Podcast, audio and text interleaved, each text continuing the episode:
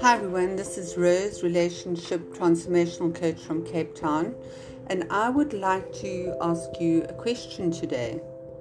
Are you curious about your unconscious fears? Do you know what your unconscious fears are? Well, number one, unconscious fears are fears that we're not aware of because they operate outside our awareness. They control us without our ability to know and understand their impact on our lives, so therefore they are deceiving. They are seductive. We believe they do not exist, yet they keep us stuck in dysfunctional cycles. And where do we get stuck in life? Have you ever been stuck in an unfulfilling relationship? Have you ever been stuck in a career that you really don't like? Are you living a life that is feeling unfulfilled? A life where you feel that you could do so much better. And this shows you how powerful our unconscious fears are. Unless we address them, unless we change the message of those unconscious fears, we will continue to live a life stuck. We will continue to live a life knowing that we could do so much better. And these unconscious fears come about from when we are very, very small and very, very young.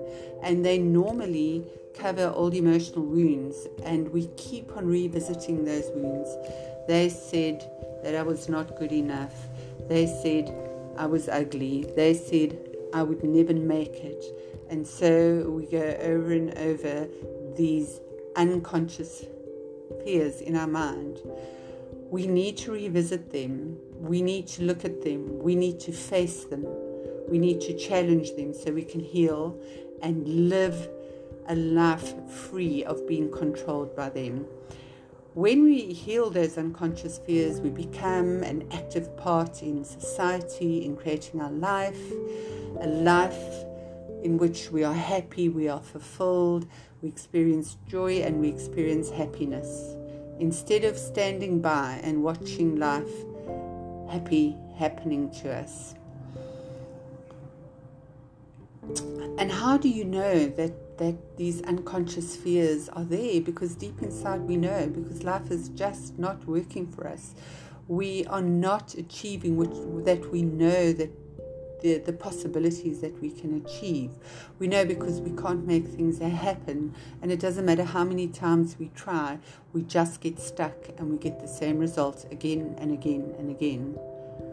You feel disengaged, you feel disconnected, um, you avoid things, you sabotage your own happiness.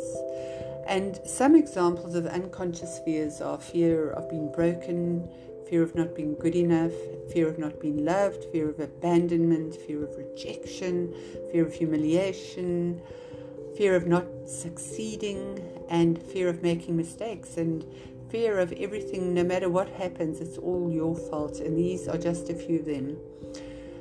Unconscious fears take over and control what we do without us being able to make any changes. So if you have a fear of rejection, um, you will always feel that you're not good enough and nobody will want you, and therefore you'll have a pattern of unsuccessful relationships.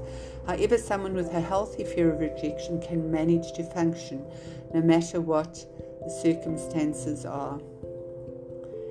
So, these fears keep us consumed, ashamed, humiliated, angry. We want, we isolate, we avoid it impacts on our life in undesirable ways. So it keeps us away from being engaged, productive, connected, and, you know, operating to the best of our ability. So many times we cover those unconscious fears by anxiety and depression, maybe unfulfilling relationships again and again, and addictions.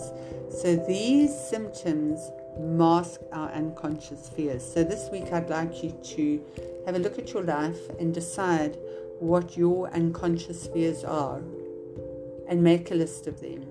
And if you want to discuss them, you can contact me on rosemary.geralt at gmail.com. Thank you for listening and have a wonderful week.